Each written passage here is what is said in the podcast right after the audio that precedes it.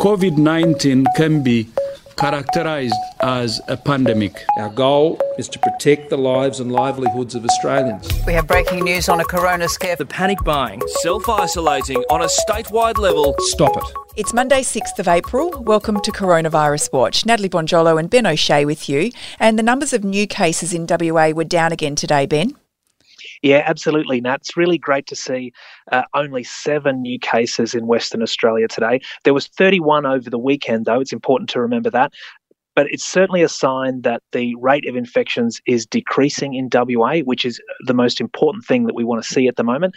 Uh, of uh, those new cases, we can now say that uh, there are 460 in total in Western Australia, uh, 58 people in hospital, 18 in the ICU, uh, and in WA, there have been 18,266 people tested for COVID 19, uh, and so far 162 people have recovered, which is really a great story as well that we don't focus on enough, I guess. Absolutely. We like to look at the recoveries, and um, it does give us a sense of hope. And nationally, what are the figures looking like today? Nationally, 108 new cases, which sounds like a lot, but again, this is another great result in terms of the reduction of the rate of infections. Since April 1, we've really been stepping down. It was about 300 new cases a day uh, around the start of April, but now to see only 108 in the last 24 hours is, is a big, big step forwards in the right direction. It brings the total in Australia to 5,795. The total number of deaths, though, has crept up. We're at 40 now, which does include one in Western Australia. There was an 84 year old man who died at RPH in the last 24 24 hours. He was a former passenger of the Ruby Princess, and we know uh, what a problematic situation yeah. that cruise ship has been. And the um, the youngest death today as well, which was a man in his 50s uh, who's died from the virus. And it was interesting because the Chief Medical Officer, Paul Kelly, said that of the people in hospital, 96 of them are in ICU. 35 of those people on ventilators, and that most of the people in ICU are in their 30s. And this would be quite shocking and disturbing to most people because until now we have had this idea that younger people aren't as badly impacted. Well, Paul Kelly made a special point of emphasizing that. He wanted to, to make it clear that even though we know this virus has disproportionately killed the elderly, it certainly doesn't discriminate in terms of making people severely ill. And we're seeing young people get it nationally. The the age cohort that has the most confirmed cases at the moment is actually 20 to 29 year olds.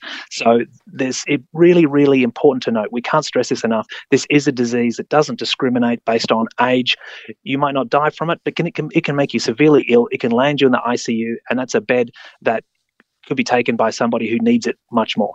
That's right. And Premier Mark McGowan today, his daily press conference, he's really a little bit worried about Easter because we do know that we're going to have some warm weather. And he is really concerned that people may be drawn out of their houses, going to beaches, not following the rules. And should that happen, he has said he doesn't want to, but he would close the beach if he had to. And so he was really passionate today about staying home and staying with your family. And we all have to do the same thing, including him, his, him and his own kids. Yeah, I think the tone from the Premier was very interesting today. He was almost pleading, begging mm. with Western Australians to do the right thing this weekend. We saw what happened a few weeks ago at Bondi when there was some warm weather and the beach was packed that resulted in the closing of Bondi permanently.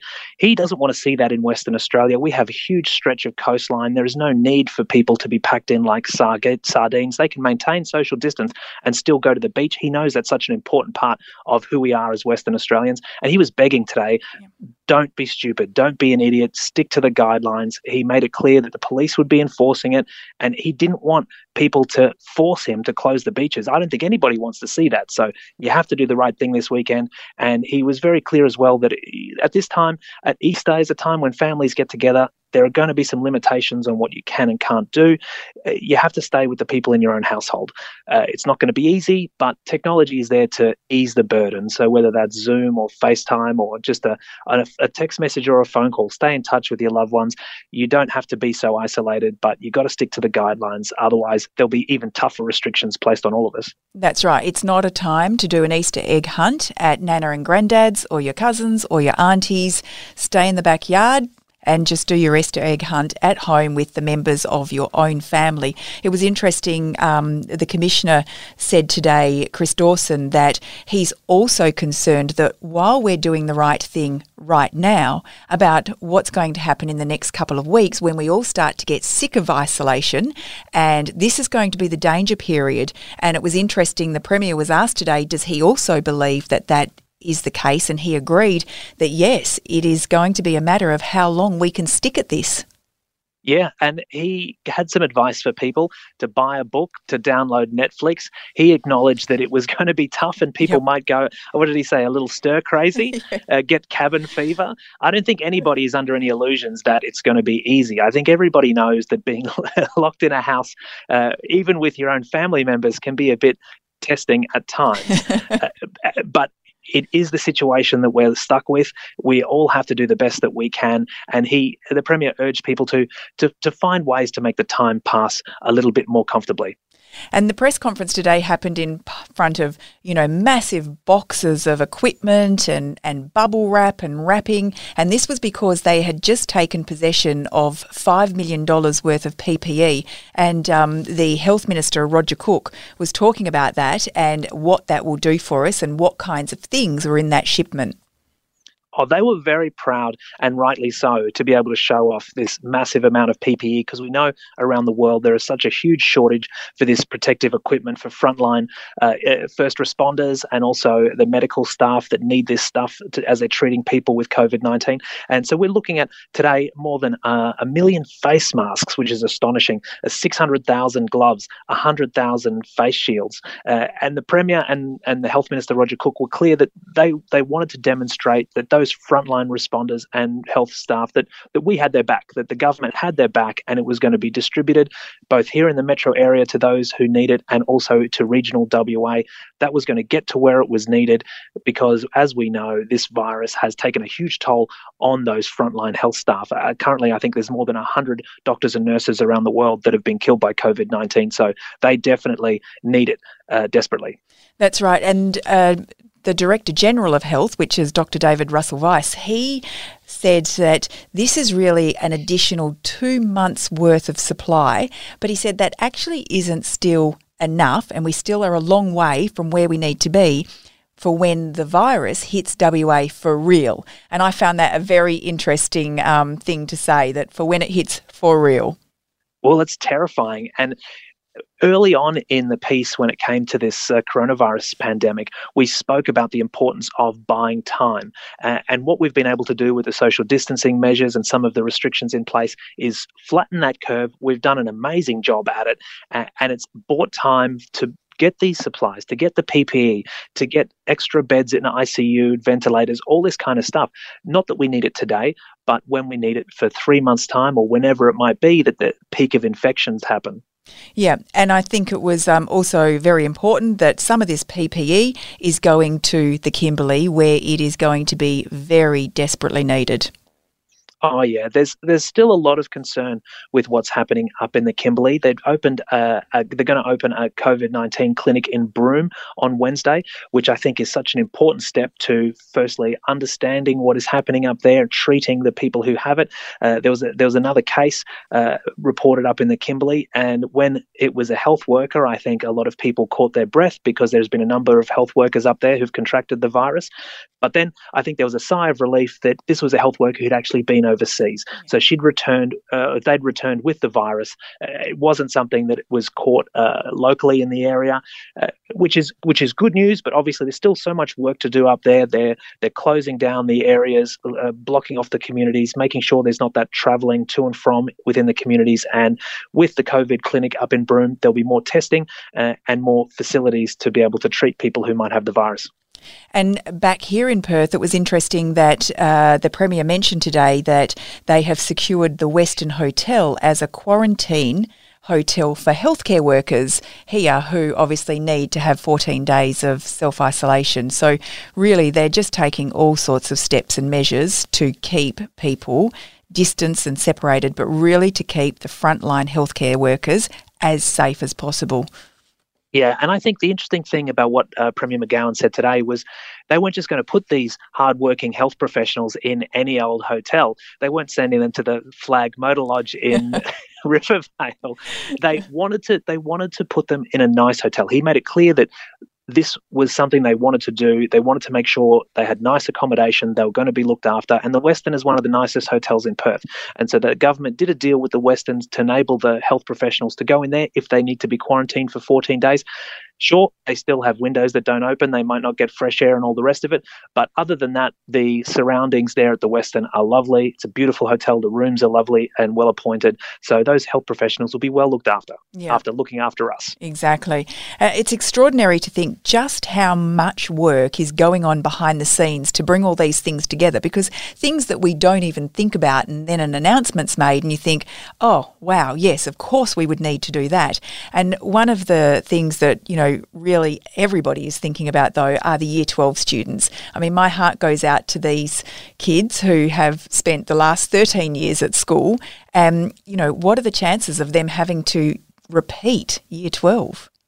Well, I, I would recommend everybody, if they can, watch one of Premier McGowan's press conferences, and then you'll get a real idea of all of the of the balls that he's juggling at once. Because the questions that are thrown at him cover everything to do with this virus, everything to do with WA. He has to have the answers on the tips of his fingers. And today he was asked about Year 12s. Would there be a risk of them having to repeat? And he hoped that wasn't the case. He described it as uh, potentially debilitating for an entire generation of children if they would have to repeat Year 12. Uh, There's ramifications with tertiary education, and then the next cohort coming up.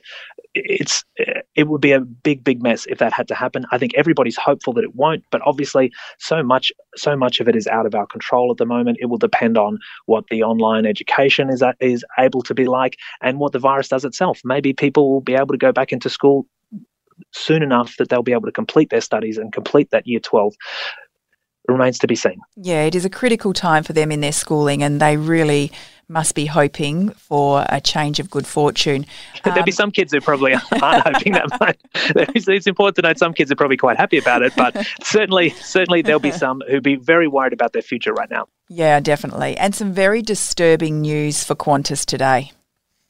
Yeah, this this is quite interesting. So, Qantas uh, air crews had been exempt from quarantine measures, and they've been conducting uh, they've been conducting uh, mercy missions basically to bring Australians back into the country. But there was a situation uh, over east where uh, a crew had flown back from Chile, and they did not go into quarantine. They were let back out into the community because they're exempt. But then four of the crew have tested positive for COVID nineteen, which really throws into question this idea of making certain people, certain professions exempt from isolation. It's fine when you think about it from the perspective of those people getting their jobs done. But when something like this happens, you realize that COVID 19 doesn't respect exemptions. Well, this is something that had actually been baffling me that if all of the passengers of flights are going into quarantine, why aren't the staff on those flights? And and this would apply to all flights. I mean, whether that be flights internationally, flights from interstate, or FIFO flights. You know, if you're coming back from a FIFO shift and you're having to go into quarantine, what about the airline staff that are manning those flights? Yeah, and we know that with in the case of Qantas, so many of their flights have been grounded. You would think they would have the staff to be able to rotate crews through. They're able to take a crew off for a couple of weeks so they go through their their self isolation and then bring them back on when they have no symptoms. There has to be a better system than this because now uh, the family members of this crew uh, have to be tested as well and have to go into isolation. There's a lot of spill on effects about who this crew might have encountered from leaving the plane to getting back to their homes. It's not an ideal situation. I don't think anybody thinks that it is. That's right, and and I think if you we think about in the long term and in terms of FIFO, you know, uh, is this going to be the start of looking at it in a new way and for companies to become less reliant on FIFO workers and perhaps look at workers from within the areas, which is what the Federal Resources Minister Keith Pitt was talking about today yeah, he certainly thinks that this could spell the end for FIFO. I think that's a pretty dramatic uh, prediction, but certainly there are you've got FIFO families who, since the start of this pandemic, have been forced to relocate to WA on a semi-permanent basis. Uh, certainly not they're not flying back to where they came from. If they wanted to keep their jobs, that was the only option with the hard border closures. So they've made the choice to whether it's to go to Karratha or wherever else their town is, that their mine site is based. So yep, the, the resources minister he, he believes that this is a sign that the mining companies could just kind of slow down the, the trend towards FIFO. Uh, I'm not sure if I necessarily think that will happen because we have to remember that the FIFO decision was always a kind of a cost cutting measure. It made sense financially. So whether or not the mining companies think that there's the potential for more of these pandemics in the future, so then it makes more financial sense to keep their staff on site and then you have to have, have to find the people willing to live in those towns as well. So I know there are lots of regional towns that probably would like to see the end of FIFO. Local councils would be absolutely celebrating um, the use of more workers from within their towns. Yeah, well, exactly. Well, it means it means more rates for them. That's it's right. great for lo- local sporting clubs and social clubs because it just literally more people in town.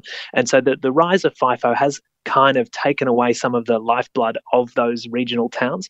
And, and so, yeah, I, I, like people like uh, Kalgoorlie Mayor John John Bowler. He, he he is one who's been a critic of FIFO. He's called it the cancer of the bush. So maybe he'll get what he wants again, like so many things at the moment, it's too early to say for sure. Yeah. Everybody's just trying to keep their head above water and navigate this uh, terrible situation. That's right. Everything is up in the air, including football, which I, I really am missing football now. And AFL is obviously very keen to get these games started up again, but they've come up with this idea that I'm not sure how this would actually work.